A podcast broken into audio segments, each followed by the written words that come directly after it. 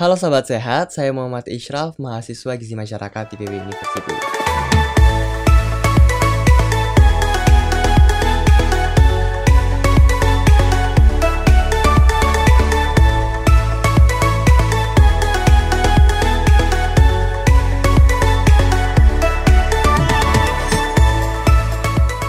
Selamat jumpa kembali di YouTube Lini Sehat, ngobrol tentang hidup sehat.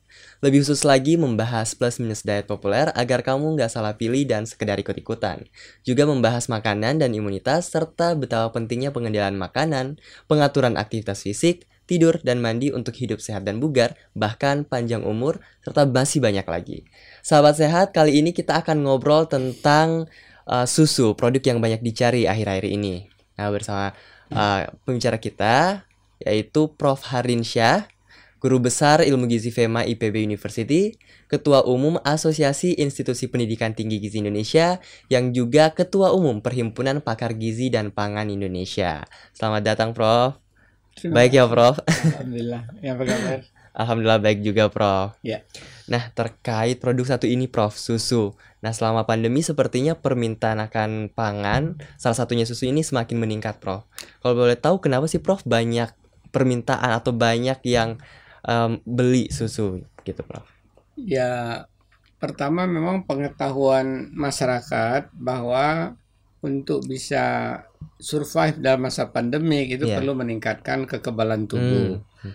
Salah satu upaya meningkatkan ke- kekebalan tubuh adalah mengasup atau mengonsumsi uh, zat gizi yang lebih baik, yang Iya. lebih lengkap, lebih berkualitas. Dan umum sebenarnya di masyarakat ya uh, bahwa susu itu salah satu produk apalagi berupa minuman Iya. yang kaya zat gizi Iya. dibanding teh, dibanding kopi, dibanding alkohol ya. Iya. dibanding uh, minuman lain memang kaya zat gizi bagaikan telur ya. Hmm. Telur tuh kaya zat gizi.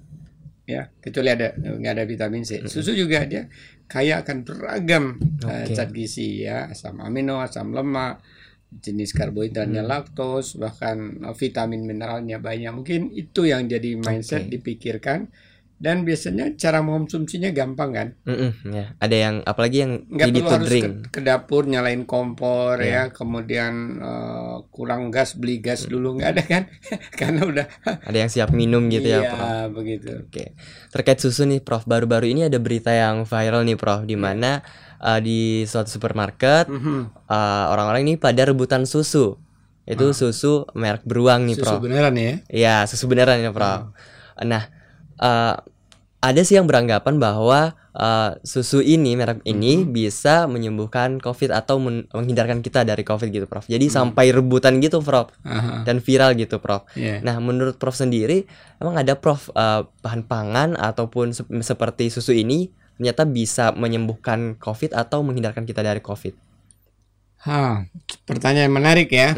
Nah, sampai saat ini tidak ada bukti yang secara langsung dan klinik ya bukti studi klinik bahwa eh, seseorang penderita COVID diintervensi susu tidak diintervensi susu kemudian yang ini cepat sembuh belum bapak belum baca ada ada informasi. Tapi eh, penelitian bahwa ibu-ibu yang eh, kena COVID yang dia punya bayi Iya. itu kalau diteruskan pemberian eh, asinya Oke. meskipun awalnya lu conflicting karena nggak tahu ilmu tentang Iya. COVID ya itu dianjurkan dipisah tapi ternyata eh, air susu ibu itu mampu ya me- membendung melindungi si si bayi tadi jadi ada keunikan di air susu ibu nah kita nggak tahu eh, gimana ini yang terjadi di eh, susu sapi tapi Oke. Eh, bahwa susu mengandung zat gizi yang potensi Hmm. meningkatkan imunitas jelas ya. Iya. ada proteinnya yang lengkap di sana ya asam-asam aminonya. Kemudian juga ad- ada asam lemak ya yang eh, tidak jenuh dan juga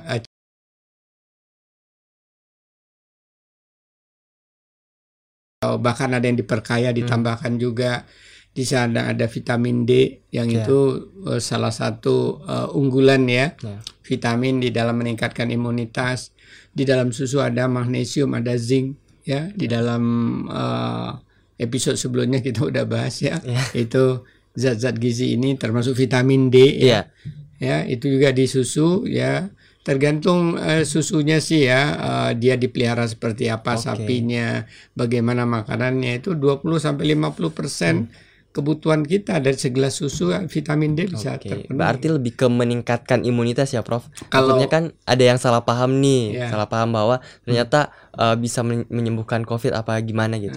Ternyata Jadi yang mungkin langkah ke sananya Iya, belum iya masih benar. awam ya. Nggak Iya, tahu iya. once upon the time ilmu pengetahuan Iya. bisa membuka itu ya. Iya. Lebih ke meningkatkan imunitas. Nah, kalau melihat fenomena ini sendiri, Prof, gimana yang sampai harus rebutan gitu, Prof? Ya namanya apa ya?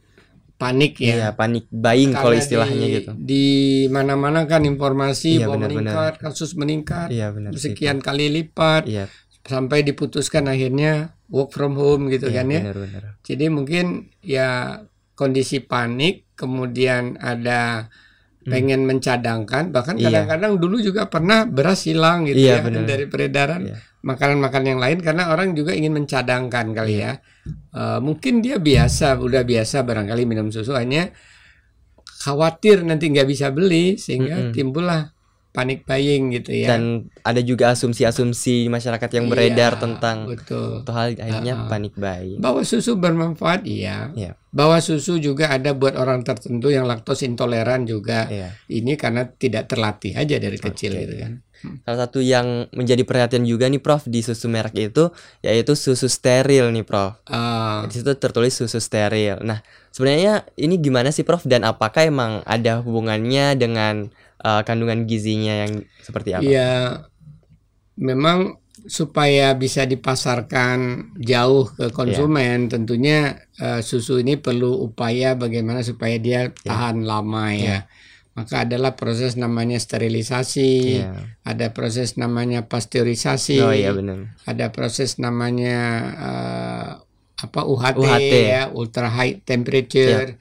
Itu upaya inovasi dan industri menggunakan inovasi supaya ya kalau biasanya susu tergeletak kalau udah diperes tergeletak kan udah Ya, cepet ah, basi. ya sekian jam sudah em, mikrobanya Iya. berkembang Eh, s- hari kalau nggak di kulkas juga siangnya sudah eh, nggak baik lagi diminum Iya. cita rasanya berubah dan sebagainya jadi itu bagian dari inovasi teknologi nah hanya beda itu memang antara Oh. sterilisasi dengan pasteurisasi Bedanya Nah, di mana?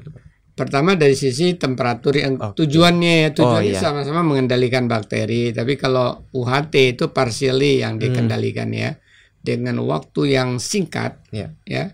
Tapi eh, suhu tinggi maka eh, Hmm. bagaimana mengendalikan tidak bertumbuhnya mikroba bahkan sebagian bisa mati. Tapi kalau sterilisasi berupaya totally ya semua eh, dimusnahkan perlu suhu tinggi Hmm. dan waktunya juga lebih lebih lama. Nah, Iya.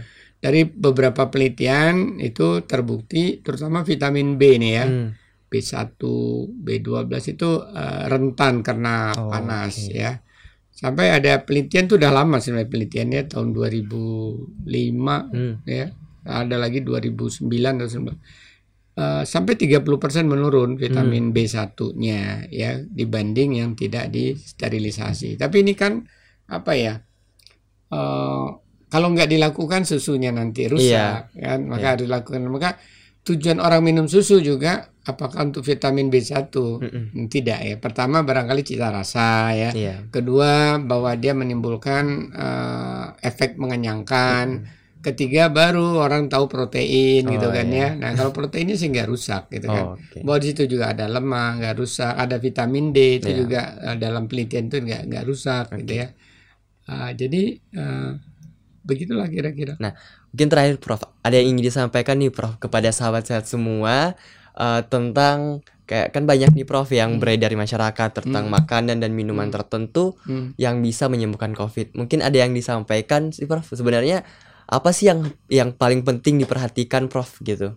Apakah dari Ya. makanan yang harus beragam atau gimana Prof? Ya pertama kalau dalam kaitan dengan pandemik tujuannya meningkatkan imunitas, maka ya sebenarnya kalau ditonton video kita sebelumnya ada Hmm, ya. enam zat gizi utama untuk meningkatkan imunitas ya. Ya. Nah, di sana bisa di eh, ini dan itu semua ada dari berbagai makanan minuman yang ada Ya. di sekitar kita ya.